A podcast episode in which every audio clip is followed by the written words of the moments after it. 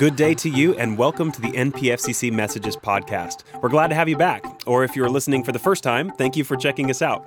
This week's podcast is a message from our series through the book of 1 Timothy. Throughout this series, we're going to examine just how critical the message of the gospel is for the church. And while this may seem obvious to some, the truth is it's easy to get distracted by the noise and the trends of this world and forget what's most important. So these messages aim to draw us towards keeping the gospel first in our lives and in the church. So be blessed as you listen to this word. Man, it is great to see you all this morning. Um, it is a beautiful day. Um, we're excited about all the things that God is doing, and we are. We're really transitioning into this fall season. And I mean, how many of y'all already put up Christmas decorations? Don't don't be afraid. We got some of you in here. All right, yeah, I know. I, I've been man, my wife's watching Christmas movies already, and it's getting crazy around the place. Lots going on. You know, um, excuse me, some mornings I feel like I almost have to give like this little disclaimer. This morning's disclaimer is this whether you're with us here in the room or here at home, or with us at home, one of the disclaimers would be this um, I'm not thinking about any of you in particular when I'm preaching this morning. Okay, just just so you know. Okay, because I get people all the time who are like, "Man, you know, were you thinking about me when you?" I was like, "Nope, nope, nope." You know, I mean, I think about you all all the time, but nobody in particular this morning. We're today we're in week eight of our teaching series through the book of First Timothy, and um, we're calling this uh, whole series a gospel-shaped church. The word gospel. Everybody say gospel you guys are nice and awake this morning. I, you, you, guys are kind of got into that time or time change thing. It's it's getting you good now, right? So, and gospel it means good news. How many of you could use some good news? Yeah, if you flip on the TV, there's not a lot of that, but in here there's a lot of it. In God's word, it's all good news. And we want to be a church, a gathering of Jesus followers who bring good news to the world. And to make that happen, we first have to live it in our lives. We want to experience God's good news. Now, how, how many of you would like some good news in regard to your finances? Anybody would like some good news in that area? Come on, this is audience participation. Would you like some good news in, when it comes to finances? How many? Come on, participate, play along. All right, very good. Yeah. You know, when it comes to finances, how many of you have at least maybe just a teeny bit at least of anxiety when it comes to all the things financial in the world? Anybody else got, got some anxieties? Yeah, this is an area in our lives where, where oftentimes we have anxiety and fear. And that's not good news, right? So the question is, how do we experience God's good news when it comes to finances in our life? And well, last week we began this deeper look into three verses found in 1 Timothy uh, chapter 6, verses 17 and 19, which we're going to read in just a minute. And these verses teach people like you and people like me how to be rich. If you missed last week's message, I encourage you to go back, go to our website or our podcast or something and take a look at last week's message and check that out so you can kind of catch up. You see, many of us think that good news means being or getting richer, right? That, that's what we think good news is. But we discovered last week that we already are rich. The problem is, many of us, we're not really good at it. Uh, there's a lot of voices out there trying to tell us how to get rich, but there's very few voices out there telling us how to be, how to live richly. And so I just want to recap really fast what we covered last week. Um, we covered these three realities. The first thing we discovered last week is this we are rich. In fact, if you got here this morning, if you live anywhere near here um, in the Conejo Valley, um, if your house is even close to the average income of the area, then we are, most of us in this room, are in the top 1% of wage earners in the world, which means that we have more resources available to us than 99% of the rest of the world.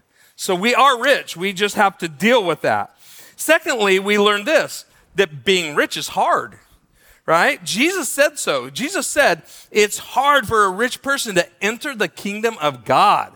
I mean that I mean we need to take that seriously. Those are the words of Jesus. This is not some, you know, message thing or something that Ken wrote down. This is like these were the words of Jesus. It is hard for a rich person to enter into the kingdom of God. So if we think about that and we recognize and we accept the fact that we in this world we are the rich people, then we need to understand that it's hard for us to get into the kingdom of God. And, and something you need to understand is just because you show up at church on Sunday does not mean that you're fully functioning in the kingdom of God. Right? This is a place where we learn how. Okay, so I, I just think we need to make sure we understand, but being rich is hard work. In other words, being rich has its challenges. And, and, and because we are rich, we need to work hard at getting it right. Money always competes with God for first place in our hearts. It's always this competition. That's why Jesus spoke so much about it. Jesus taught a lot about prayer. Jesus taught a lot about faith. Jesus taught a lot about the kingdom of heaven. But one of the topics he taught most on was this whole concept of our possessions and our money. The reason is because he knew that that could get in the way, right?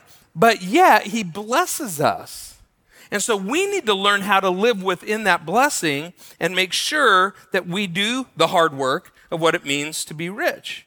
The third thing we learned and we discovered is this everything I have comes from God. It's easy for us to think, well, hey, whoa, whoa, whoa, I worked hard, I got the paycheck, therefore I'm the best judge of how my resources should be used. But we discovered that the Bible reminds us that God is the source of all that we have. He gives us the ability to acquire wealth. It is God who allowed us to live in this place, to have greater access to resources. And because of that, we have a huge responsibility to manage well what God has blessed us with. And this is what we, we said last week. People who are good at being rich are the ones who are willing to admit that they are rich and become intentional about ha- what they do with what God has blessed them with, right? In other words, we don't just kind of let things happen on their own. We're intentional about saying, yep, God blessed us, we're rich, we should be good at it. Okay? Now, last week I shared with you that my hope as we go through this, these few verses is this. I hope that you, number one, have a plan so you can live on purpose. I think when it comes to finances and stuff, a lot of people don't have much of a plan except spend it, right? Either make it or spend it. Um, and because of that, they don't live on purpose. They, do, they, don't, they don't use their resources for a particular purpose, purpose except, you know, um, to make me happy. That's about it. And when that happens, okay, then we're living we're living in ways that aren't directly what God has in store for us. The second thing was this I pray for all of you that you will learn to live with margin. You know what margin is?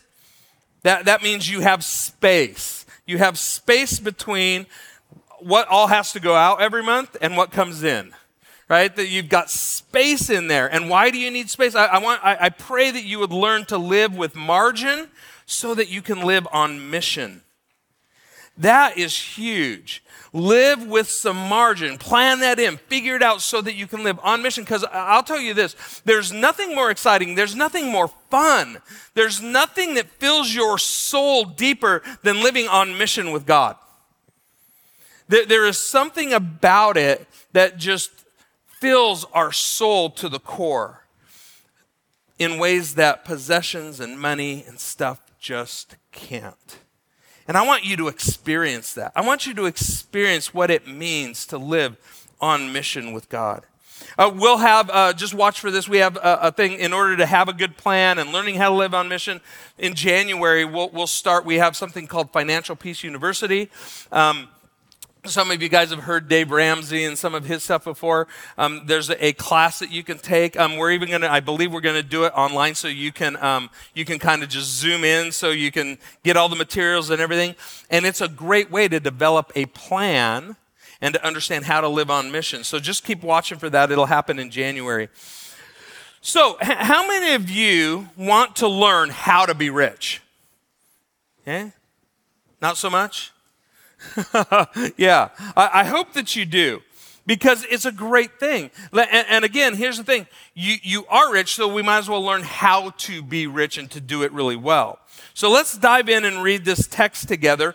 1 Timothy chapter 6, verse 17 and 19. What we've been doing just to honor God's word, I'm just going to have you stand with me. I'm going to read this um, because we trust that God's word is truth. More important than anything else I say today, listen to God's word. So 1 Timothy 6, 17 and 19 says this Command those who are rich in this present world not to be arrogant, nor put their hope in wealth, which is so uncertain but to put their hope in God, who richly provides us with everything for our enjoyment. Command them to do good, to be rich in good deeds, to be generous and willing to share. In this way, they will tr- lay up for themselves treasure as a firm foundation for the coming age, so that they can take hold of the life that is truly life. Let me pray for us. Lord, thank you for these words. Thank you that you want us to be blessed. Father, thank you for blessing us. Help us to learn how to take what you've blessed us with and to honor you with it and to live the life that is truly life. We thank you, Lord, and praise you in Jesus' name. Amen. Thank you. Last week, we looked at just the first nine words command those who are rich in this present world, and we said that would be us, right? So that's us. Today we're going to do the rest of verse 17 that says this not to be ignorant nor put their hope in wealth which is so uncertain, but to put their hope in God who richly provides us with everything for our enjoyment. Okay, he says he wants us to enjoy this. God doesn't want this to be a chore. He doesn't want us to be, oh man, this money thing is such a drag. It's such a downer. It's such a, you know, there's so much anxiety. He wants us to enjoy this. He wants us to find peace in this. He wants us to find fulfillment in this. But in order to get that, we have to do it His way. If, if we're not careful, wealth can have some negative side effects. Okay, you, you know side effects, right? Uh, you, you, guys have seen all the commercials on TV for, you know, there's drug commercials all the time now, right? And, and you see all these drug commercials, and all the drug commercials, they tell you all the great things that this new pharmaceutical wonder will do for you, right? But then at the end, in a little quiet and really fast voice, they tell you all the side effects right? Like you can get rid of your toe fungus, but you might kill your liver or get some kind of cancer, right? I mean, you can take care of your joint pain, but it may cause suicidal thoughts. And I'm like, ah, like, I don't know if this is worth it, man. You know, it's like sometimes the side effects are worse than like the benefits, right? And so, the, so wealth is kind of this thing that has these side effects that if we're not careful, these side effects can come back and bite us. And one of those side effects is this. The first one, we're going to talk about a couple of them this morning. The first is this wealth can cause arrogance right? He, he says it right there in 1 Timothy 6 17. He says, Command those who are rich in this present world not to be arrogant. So that's the first command don't be arrogant. Uh, why, are we so, why do you suppose that God had to put that in the Bible? Right? It, it, don't tell the rich people don't to be arrogant. Could it be that there is a tendency on the part of rich people to be arrogant? Maybe just a little bit. Right?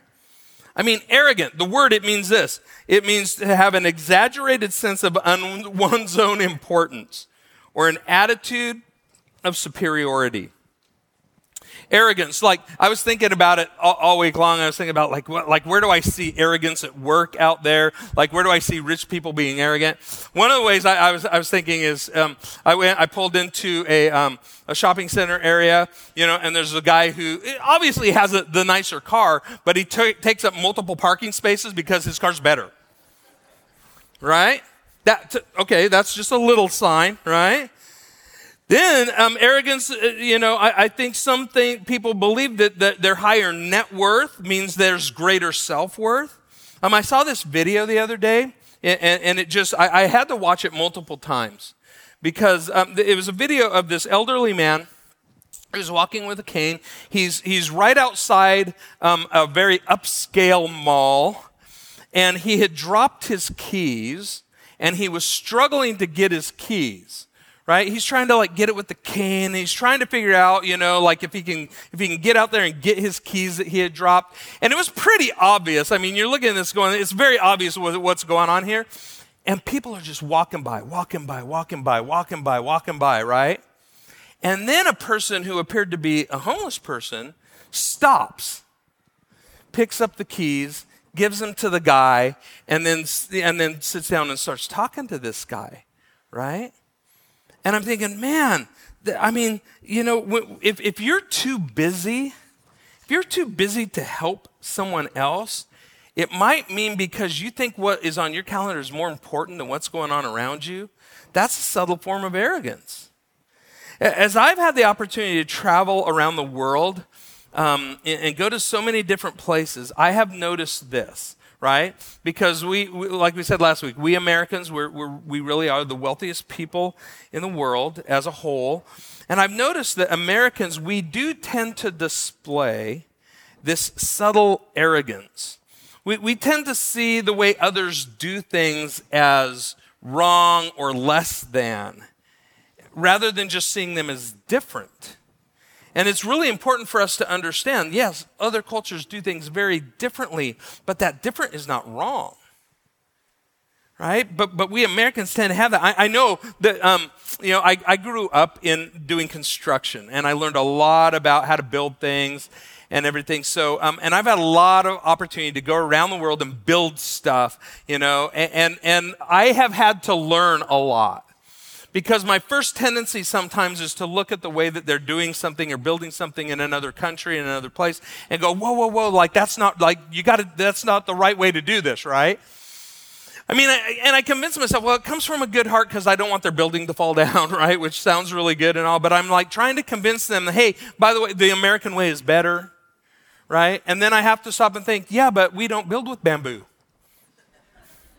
I, I really know nothing about it, right? So it's like, oh, maybe I should listen to this guy. Maybe I could learn something. I have had to learn to be a better observer, to be a better listener, to be a better question asker so that I can learn from other people in other places as much as I'm trying to share with them or instruct them. But it's easy to get arrogant, right? When we think we know what we're doing. We, we can allow riches to make us arrogant when we start to believe that our wealth increases our, increases our worth. When we think that wealth is a sign of our worth, we start to see people with less as worth less.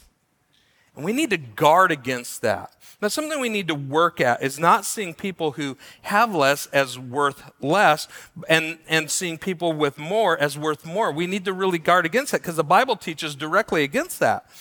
Arrogance puts the spotlight on us rather than putting the spotlight on God, who is the source of our wealth.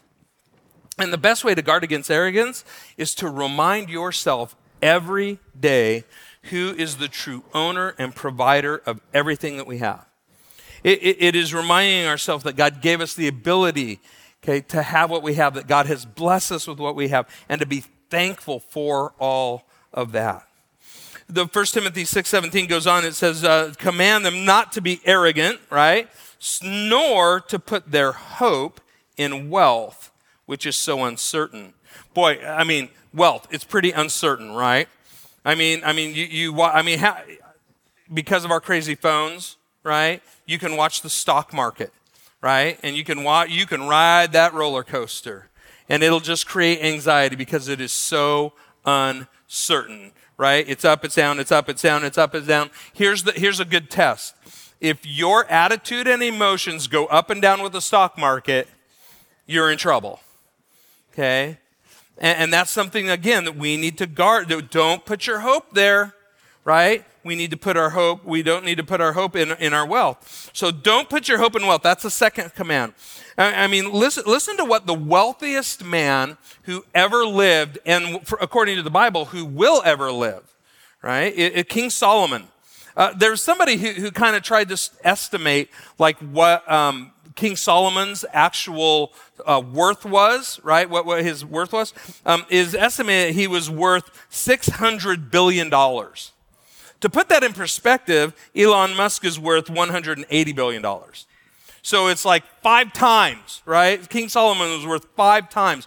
The poundage of gold that King Solomon had is just like incredible. It's phenomenal, right? But listen to what, and, and not only that, he was the wisest man who ever lived. So listen to what the wisest, richest man in the world ever said about wealth. He said this, know, writing in the book of Ecclesiastes, he said this I have seen a gravest evil under the sun. Listen to this part wealth hoarded to the harm of its owners. That's really, really important. If you got your Bible or whatever, this is a place where you take notes, right? You underline that, you highlight that, right? Wealth hoarded to the harm of its owners. We look at that and go, oh, wait, well, you can never have enough.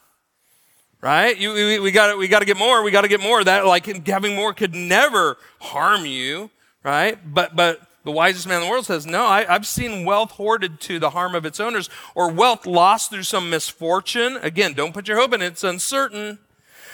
So that when they have children, there's nothing left for them to inherit. I mean, wealth can harm its owner. How's that happen? Well, most of us put our hope in wealth because we think it's a source of security. We believe that we need to protect ourselves and provide our own security. So we accumulate. We accumulate because we think more is safer. More is greater protection, right? That's what we think. We need more so that we're safer, right? And then Jesus told this parable to demonstrate our tendency towards putting our hope in wealth. In Luke chapter 12, verses 13 to 21, it says this. Uh, someone in the crowd, this is Jesus, people gathering around Jesus, said to him, Teacher, tell my brother to divide the inheritance with me. So there's a little dispute about an inheritance issue going on. Money always ruins relationships, man. It's crazy. So then Jesus replied, Man, I love this. Jesus goes, Man, who appointed me a judge or an arbiter between you? Then he said to them, Okay, so Jesus is saying, see these guys, they're fighting over money. And, the, and so Jesus turns to the crowd and he says, Watch out, be on your guard against all kinds of greed. Life does not consist in an abundance of possessions. And we ought to just memorize that, meditate on that, and go. Right? I mean, listen to that. Life does not consist in abundance of possessions. And then he told them this parable The ground of a certain rich man yielded an abundant harvest. He thought to himself, What shall I do? I have no place to store my crops. And he said, This is what I'll do I'll tear down my barns and build bigger ones. And there I'll store my surplus grain. And I'll say to myself, You have plenty of grain laid up for many years. Take it easy. Eat, drink, and be merry. But God said to him, You fool. This very night your life will be demanded for, from you. Then who will get what you have prepared for yourself? This is how it will be with whoever stores up things for themselves, but is not rich towards God. This guy sounds like a lot of people I know. He's been blessed, right? He had this great harvest. I mean, it, like his work's paying off. He's like, he, and, and he's got a lot at his disposal. He has more than he needs. And so what does he do? He's like, well, my barns are too little. I got to build bigger barns. I got to tear these barns down and build bigger barns, right? Now, in today's in today's look at all this, because I, I, don't, there might be one or two of you in here that have barns, but not many of you have barns, right? But I was thinking about this, like in today's thing, and some of you have heard me talk about this before when we've talked about this stuff. Um, in, in, today's economy, what does that look like? It, it looks like um, sheds. Tuff Shed, right? I need another one of those. I was thinking, I actually, this is crazy. I'm doing something in the backyard. I'm like, I need another one of those, right? Because I got, I got to put more stuff in the, right? Or it's, um, or, or, or we rent storage units, right? And um, like I said, some of you have heard me say this before. Did, did you know, according to that, check this out, there's something called the Self Storage Association of America. Okay? So, in other words, we, we have so much of this that they need an association for it.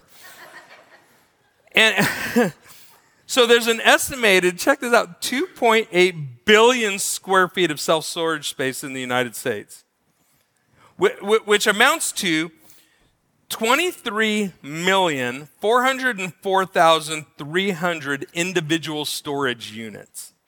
There's a storage unit for every 14 people in the US population. Okay? It's equivalent to over 80 square miles, right? So we could basically like fill up the Grand Canyon with our junk. Maybe that's why God made it. I don't know.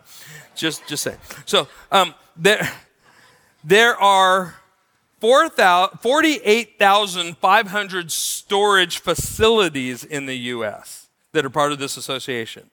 Now, now that sounds like, but comparatively, there's only 14,350 McDonald's, and there's only 12,962 tar- Starbucks. So we have more storage places than we have McDonald's and Starbucks combined. One in every nine households in the US has a storage rental, a rental storage place, and the average monthly rent is $194.94 which means that the average annual rental fee is $2,339. Now, here's where it gets really crazy. It is estimated that the average storage unit has $2,500 worth of stuff in it. Right? So basically, in one year, you are paying what the sum value of all the junk in there, I mean, stuff in there, I mean, possessions, I mean, you know, uh, yeah are in, in, your, in your storage stuff, right? In other words, you could, you could basically get rid of everything every year and then just buy it again, right? But I know, I know, I know it has sentimental value, right? Now, I, as I'm reading this, and I know we, we kind of joke about it, um, I mean, but, but really, I think it, it speaks to the fact that we, we kind of have this sickness, right? That, that we need that we need more space for more stuff because more stuff means more value, and more value means I'm worth more. And that's what the American standard tells us. But God tells us the opposite story. And think about it what else could you do with $2,339 a year? Some of you are like, well, that doesn't sound very much. Well, well what could you do with it? In one year, you, you could help build a house for a family in Mexico. Uh, you could pay the annual salary for two pastors in Cambodia. You could pay the annual salary for a nurse in Liberia. You could pay tuition for six kids in Ecuador to go to school. And, and, folks, what, what could we do for the kingdom of God if we really got good at being rich? What, could we accomplish for the Lord's work if we were really, really good at this being rich thing? One way to tell if you put your hope in wealth or in your stuff is by how hard it is for you to part with it. If you can't easily part with your stuff, then it's got a grip on you. And the question is this Does God have a greater grip on you than your stuff does? And that certainly is something for us to ponder. You know, the truth is, honestly, most of us are kind of scared. We're scared that we won't have enough, enough money, enough stuff, and that somehow if we don't, that we won't be worth much. You know, as I've been studying this, I found, I found that studies show that the wealthier the family income, the more likely the children in that family are to suffer from clinical depression and anxiety. And we see that. We see that playing itself out in, in our life, in our country, in our community. Folks, please listen to this passage of Scripture. I, I, I, just, this is so important because I think in this is part of the, it's, it's the cure for this idea that our wealth comes from our stuff. In 1 Peter 1 18 and 19, it says this It says, For you know that it was not with perishable things, such as silver or gold, that you were redeemed from the empty way of life handed down to you from your ancestors, but with the precious blood of Jesus Christ, a lamb without blemish or defect. If we really could come to grips with the value that God has placed on us, with the price that he was willing to pay on our behalf, it would help us break the grip that money has on us because we would realize that our worth does not come from our stuff, it doesn't come from our money. You don't need stuff to prove that you're worth something. God said you were worth something when Jesus came and died on the cross to save you. And He wants you to know how valuable you are to Him. And that there's nothing in the world that can substitute for that. In 1 Timothy 6 17, it goes on. It tells us, Don't put our hope in wealth, which is so uncertain. then he says, But put your hope in God, who richly provides us with everything for our enjoyment. Put your hope in God. Now, now what does it look like to put your hope in God? I'm going to really quickly give you three things. They all start with the letter P. Um, how do we make sure that we prioritize God, that, that, that we um, put our hope proper, that we have a properly placed hope? Number one is this um, we make God a priority in our giving. So, priority giving is the first thing. What does priority giving look like? It means we give to God first. Proverbs 3 9 and 10 says, Honor the Lord with your wealth, with the first fruits, right? The first stuff that you get. Back in their day, they were farmers, so it was like the first of the crops, you give that to God, which, which really means you trust Him, right? Because it's like, hey, we haven't harvested the rest, but we're going to take it, we're going to give God the first, and then we still got more coming in, so we're depending that God's going to keep providing. And then it, the promise is this He says, Then your barns will be filled to overflowing and your vats will brim over with new wine. He says, Hey, trust me, if, if you do this, if you get this right, then God's going to keep providing. Now, how do you put God first? When you make a budget, you put the giving line on top. When, when, when you get paid, make giving to God the first thing you do. Make the first item in your bill pay giving to the Lord, right?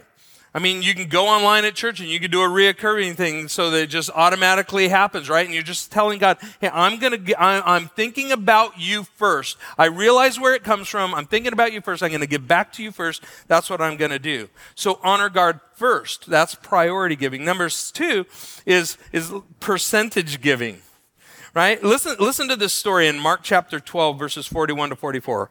Okay, some of you have heard the story. If you've been in Sunday school most of your life, you've heard the story. It says Jesus sat down opposite the place where the off, uh, where the offerings were put and watched the crowd putting their money into the temple treasury. I, I, I always think it's funny. We, we like do such a big thing about the anonymity of you know people's gifts and i don't i don't have any idea what, it, what, anybody gives or whatever. And we try to make sure that it's really protected and it's a private thing and all this stuff. And i'm sitting here going yeah but jesus is sitting there watching. Like of all the places jesus could sit right? He could have the best seat in the house. Jesus like i'm going to sit over here and watch people put their offerings in. I was like wow that's that's kind of interesting right? And then he said many rich people threw in large amounts Makes sense. But a poor widow came and put in two very small copper coins, worth only a few cents. Calling his disciples to him, he said, Now, I love this. He, he says, Truly I tell you, this poor widow has put in more into the treasury than all the others. They all gave out of their wealth, but she out of her poverty put everything, all she had to live on. Jesus is like, you know, they're, they're sitting there and he's got his disciples and he's watching people put in. And, you know, everybody else, they're putting these coins in and say, they hear all the money clanking through the, you know, the little offering thing. Then this little lady comes in, gets two pennies, blink, blink. And Jesus, Jesus is like so impressed. He, he like grabs his disciples and says, guys, guys, guys, come here, come here, come here. Look at this. Come check this out. I mean, look at this. This lady, right?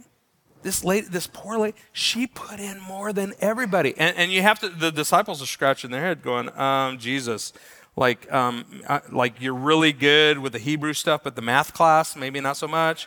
Like what's happening? So he's like, Jesus like, no, like she put in more. Everything she had. Now here's the thing. She did not give the greatest dollar amount, right? She gave the greatest what? Percent of what she had. She gave 100%. She gave it all. Jesus says, hey, she gave all she had. Everything she had to live on. She, she went all in. She pushed her chips all to the middle. Said, I'm going all in on Jesus. I'm going all in on God. I believe God is going to take care of me. I'm going all in. And the Bible teaches this. The Bible says, hey, yeah, are we going to trust him with what we have? Do we recognize everything that we have is his? Anyways, the Bible, it teaches this concept.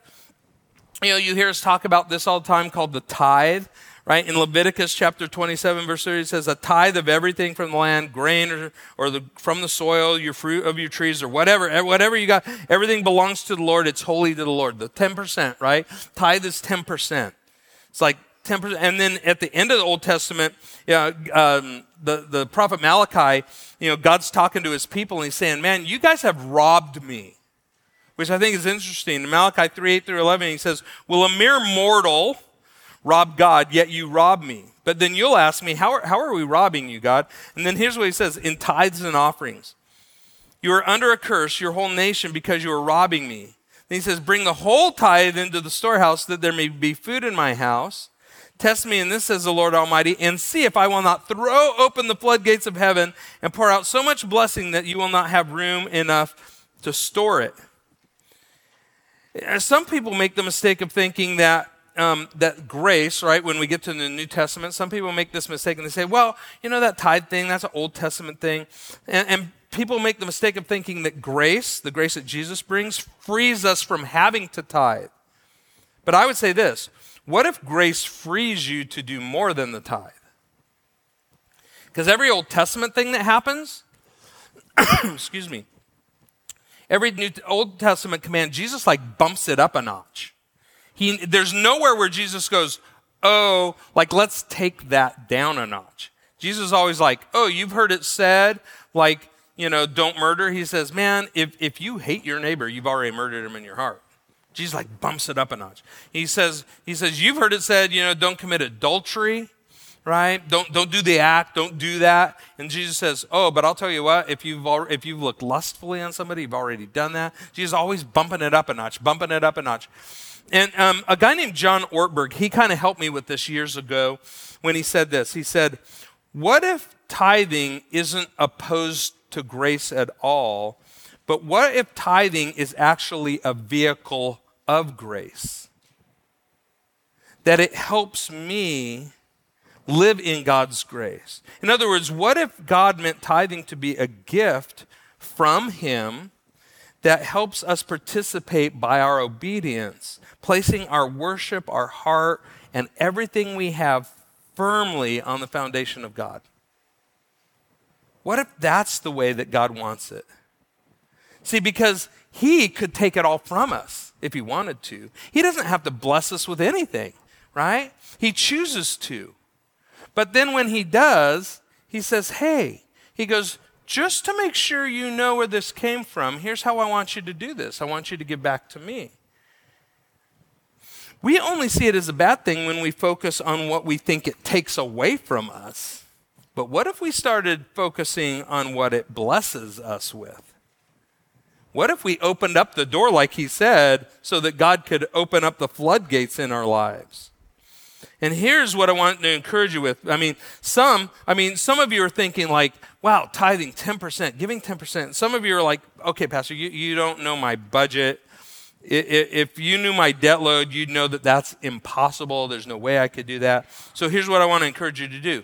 Don't, don't, don't worry. I mean, don't get legalistic. Don't freak out about it. Don't go, oh, I just can't do this, so just, so I'm not going to do anything.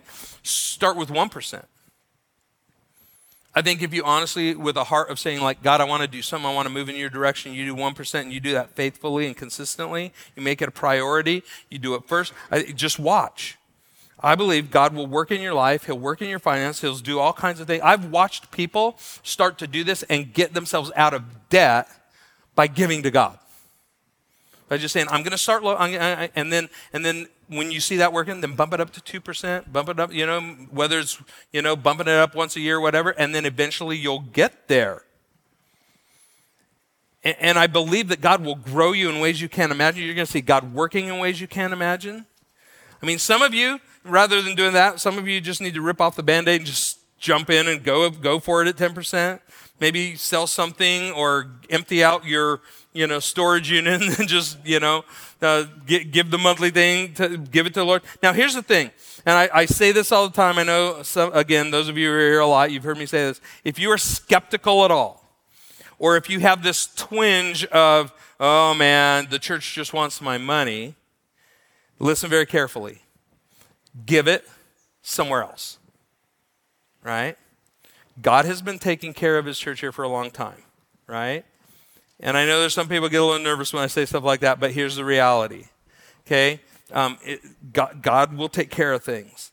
We want him to take care. We want him to teach you. We want you to grow. Right? We want you to align yourselves with God. And you know what? When you get this right, you will see his blessing and it will bless your life like you can't believe. And then when, once it works, then yeah, come on back and we'll, we'll, we'll help you with all that. So uh, the Lord says, test him in this in Malachi. So I'm just encouraging you, do what he says. Test him. See if it doesn't work. I really believe it will. And the last P is this, okay, and then we'll wrap this up. Progressive giving. Here, here's, here's you, think about think about 10%, okay? But we don't, I mean, if you just do 10%, like we don't even tip God well. All four of our daughters were, wait, were, were waitresses over at Country Harvest, right? And nowadays, if you get a 10% tip, is that a good tip? No. We don't even tip God well, right? We're just like, oh, yeah, God, I'll just give you, you know, we'll just give you a little bit of this, right? If God gives us everything, and then we don't, I mean, then we don't even get, we're, we're like telling God, oh, yeah, your service isn't all that great. Like, man, that's crazy. Second Corinthians 9.11 says this, you will be enriched in every way so that you can be generous on every occasion. We're going to dive deep into this next week. And through us, your generosity will result in thanksgiving to God. Now, some of you don't need to get stuck at the tithing. Some of you have been just doing the tithe thing for a long, long, long time, and you've just been like, okay, I'm good, and, and that's all. That's what you think. But you know what? There's still room for you to grow. There's still places in Malachi. He says he talks about tithes and offerings. So there's the tithe, and then there's offerings, right? For, uh, uh, tithing, I, have always said this. Tithing is like the training wheels on the bike, right? It, it helps you stay balanced, right? But after a while of doing that, I mean, could you imagine? Like I was thinking about, like I've been riding bikes for a long time, right? And um, and I love to go riding up in the hills and stuff. If if I had training wheels on my mountain bike, that would stink. Right? It's like I've moved past that.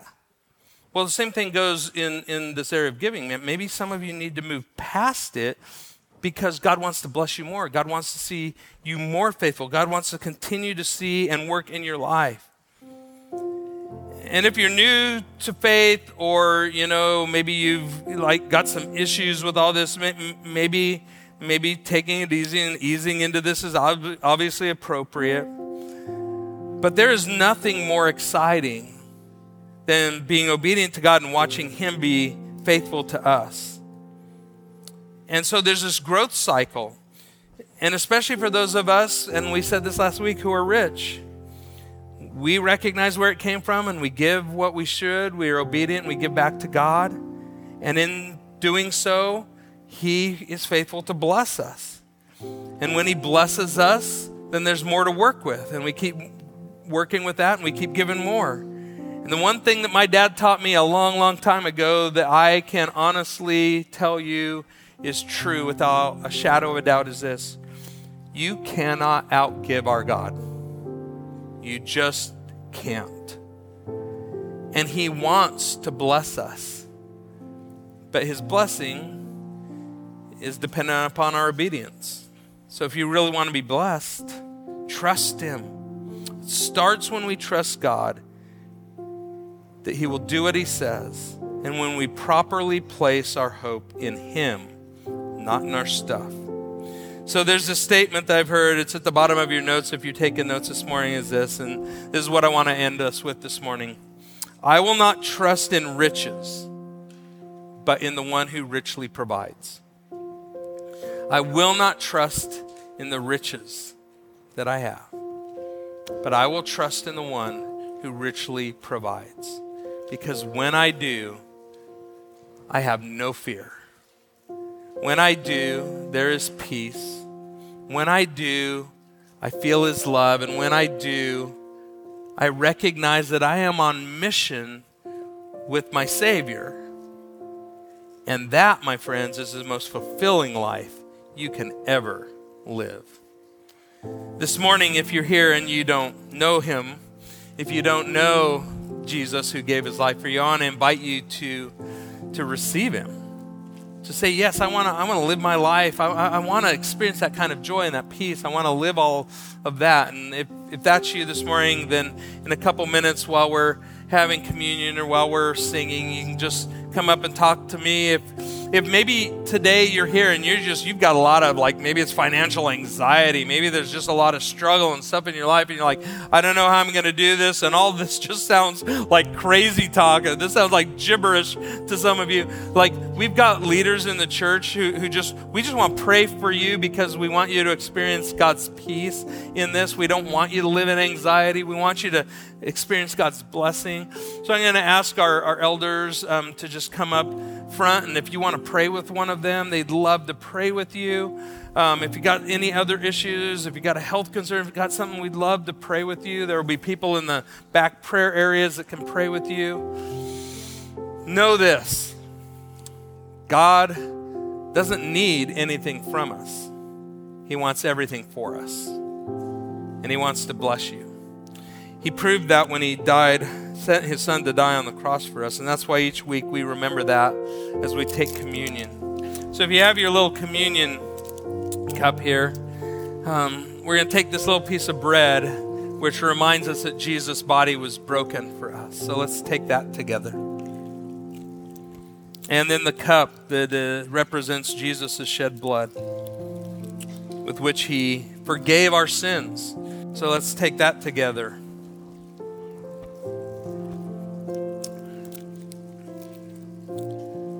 And let's pray. Our Heavenly Father, Lord God, we thank you. Father, I thank you for all the incredible ways that you bless us, for all the things that you give us, for this place that you've allowed us to live, for the possessions that we have, for the finances you put at our disposal, Father, for all the resources that you provide for us. God, we are so thankful for the abundance that you give. God, help us to be good at being rich. Father, help us to be good at loving people. Help us, Father, to be good at sharing your hope with others. Father, help us use what you have blessed us with to be a blessing to people so that they can see your love, find your hope, and know your peace. We love you, Lord, and pray this in Jesus' name. Amen. Thanks for listening to the NPFCC Messages podcast. If you'd like to support the work of our church, head to npfcc.org/give to make a one-time or reoccurring gift. For more information about us, you can always check out our website at npfcc.org. Again, that's npfcc.org.